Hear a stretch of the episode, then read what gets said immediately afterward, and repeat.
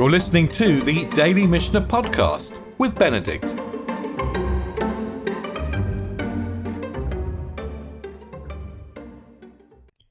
So we're into these rules of three. We had the three things that Rabban, uh, the three areas where Rabban Gamliel was strict, like the words of Beit Shammai, and the three areas where he was lenient, and the three cases that Rabbi Elazar ben Azariah permitted and the sages forbade. And then we segued from there into questions about the pepper mill, which was um, Tumah, which was susceptible to impurity because of three elements sitting inside it. And we are now going to segue from the pepper mill, which is susceptible to tumah, which can, which is which is susceptible to becoming impure because of these three things, to something completely different. It's a child's buggy. And then we're going to close the chapter with a child's buggy, and we're going to go on to questions about catching and slaughtering food on Yom Tov, catching and slaughtering animals. And I'm not sure actually whether the child's buggy fits into the rule of three, but it, it anyway, it seems to jump off the three issues of Rabbi Elazar ben Azaria, and it finishes off the chapter.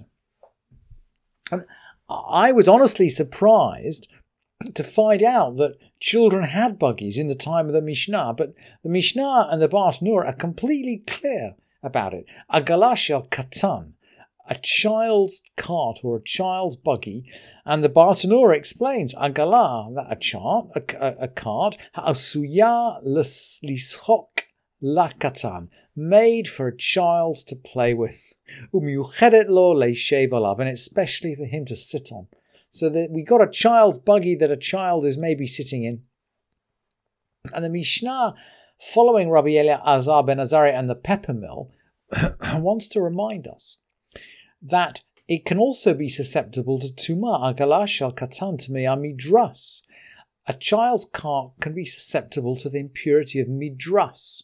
Now, vinitelet b'Shabbat, but it can be handled on Shabbat. What's this midras? We have a pasuk in Vayikra, Kolamishka. Um, it's about someone who's had an emission, and the, the the the this is all in the beginning of the fifteenth chapter of Vayikra, and the um, the uh, the the Pusukim go on to say, Kolamishkav asher ishkav alav, any bedding on which he sits, and this is the one who has the discharge sits. Kol hamishkav asher yishkav alav hazav yitma. Any bedding on which the one which the discharge lies should be impure. V'chol kli asher yeshev alav yitma. And every object he sits on is going to be impure. And the child's cart is going to be sat on. It's going to be sat on like a bed.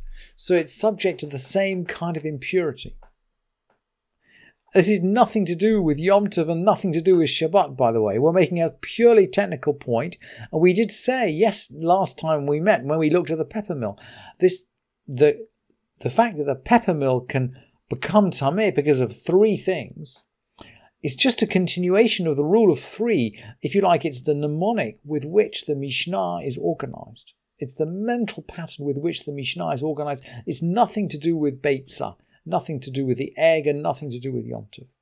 And we're just following that idea. So the child's cart is susceptible to the impurity if someone sits on it who's had an emission. And by the way, veni telet b'Shabbat, it can be taken out on Shabbat. Ve'enani greret ela al gabei kelim, but we can't drag it along except if we drag it along on, on matting or on clothes. What's going on there? Well, the Bartanura is going to explain. Eila al Kalim, and I've translated Kalim as clothing here, actually, in the Bartanura, on top of clothing. He actually says, Al Gabe Begadim, on top of clothing. Because it makes a sort of a, a ditch, a, a furrow in the ground. V'chofer chayav mishum choresh. And someone who digs out a kind of furrow in the ground is liable on the avmalacha, on the archetypal work of ploughing.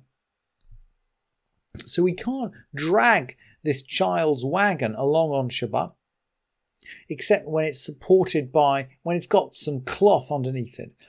And um, Rabbi Yudah actually sort of disagrees. Rabbi Yudah Omer, Kol ein nigraim chutz mina agala.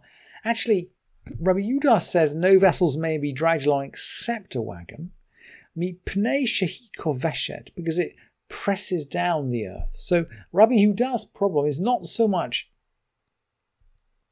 not so much um, making a furrow in the earth as it's dragged along, pushing down on the earth, if you like, humping down on the earth by pressing on it from above.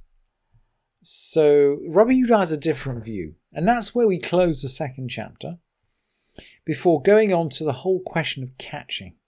And we're going to go back to this this um, this Latin word vivarium. They used to construct places in the time of the Mishnah where they would keep wild animals until they were ready to eat them. And it's vivarium in Hebrew, or I think probably vivarium in Greek, or, or uh, it, it's probably vivarium in Latin. Question is, if your animals are, if our animals are running around the vivarium, can we catch them on Yom Tov? We've pretty much agreed, we understand that we can slaughter them on Yom Tov because in the era before refrigerators, you had to slaughter your meat or your fish fresh. So we know we can slaughter on Yom Tov, but perhaps the action of catching could be done the day before Yom Tov, and we've established the principle. Anything that can be done before Yom Tov should be done before Yom Tov.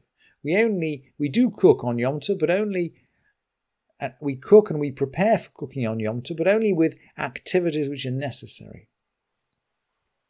And the Mishnah gives us this slightly puzzling rule, actually. Ein sadin dagiminam vivarium Yom Tov. We don't catch fish from a vivarium on Yom Tov. Ve'ein not nimlifnehem not, and we don't feed them. I think the assumption here is we don't feed them because we might come to catch them.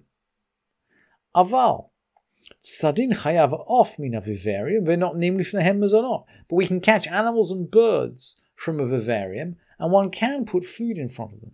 So what is the difference between catching fish that we're not allowed to do and catching animals and birds that we are allowed to do? And by the way, thinking about it rationally in terms of what we can and can't do before Yom Tov, well, you could easily catch an animal before Yom Tov and just tie it up.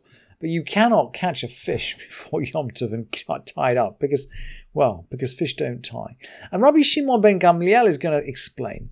Rabbi Shimon ben Gamliel Omer, he's going to try to elucidate what is going on in this Mishnah. Lo kol habibarian shavin. Not all vivaria are alike. So there are basically vivariums and vivariums, or vivaria and vivarium. Zeh this is the general principle. Kol hamuchusar seda asur. Anything that still needs trapping is forbidden. In other words, if you have something like a giant animal park or a big fish pond, and you really need to kind of run around and trap your animal, that is forbidden. But if you have a small little pen, that's something different. Veshe'eno muchusar tzeda mutar something that does not need to be trapped is permitted. And I guess if we learn this Mishnah according to Rabban Shimon ben Gamliel, we would say, look, the, the fish vivarium was a big one and the animal one was a small one.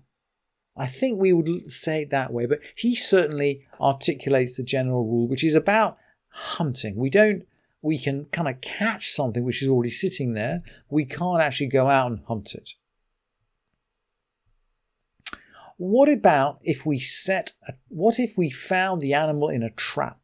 So the animal is there for the taking, but it's in a trap. Mutsudot chayav off. Vedagim she'asa'am me'erev. What about traps? For wild animals or birds or fish, which we were actually set before Yom Tov. So we've already set the trap. And the Mishnah articulates, Lo yitol mehem Yom Tov. You can't take you can't take animals out of them on Yom Tov. In other words, you set your trap beyond, on before Yom Tov. On um, you wander along. Maybe you set it on Friday. You wander along on Sunday. Yesterday, you find an animal in your trap. Are you allowed to eat it? So the Mishnah, the first opinion says, we don't do this. Ela im ken yodea shenitzodu me'erev yom tov. We, we don't do it unless we know that they were actually caught on Erev Yom Tov, i.e., they were already caught. And we seem to be getting here into questions of muktzah and designation. So, do you remember at the very beginning of this cycle, we learnt about the dovecot, someone going to his dovecot and designating the doves and saying, look, this one and this one I'm going to catch and I'm going to eat on Yom Tov. And by designating it, you make it ready for Yom Tov and that permits you to go and catch it and use it on Yom Tov itself.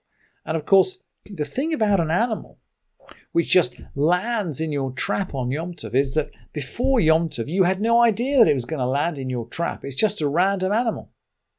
If it's not designated to land in your trap, just like an, uh, say a, an apple that fell off the tree, which we, is also muktzah, because before Yom Tov, it wasn't designated for eating. You didn't know this apple is going to fall off the tree and land on the ground and be ready to be ready to be eaten. If it's not designated for hunting or for eating before Yom Tov, then the fact that it falls into the trap doesn't really help. Umas. Now, what if a, a non-Jew? Interesting. What if a non-Jew brought it? Umas sevenochri echad shehevi dagim Rabban Gamliel. A non Jew once brought fish to Rabban Gamliel. Ve'amar mutarin hen, he said they are permitted. So maybe these were maybe these were fish caught from the kind of vivarium where we're allowed to catch fish. He said they're permitted. But, and as we've seen elsewhere, by the way, with Rabban Gamliel, you know, he sometimes has different standards for himself. Ve'amar mutar hen, he mutarin hen, he said they're permitted. Ela hemenu, but I do not wish to receive them from him. I.e., he has a higher standard in terms of his own behavior than that which he mandates for the rest of the people of Israel. Thank you for listening to this edition of the Daily Mishnah Podcast with Benedict.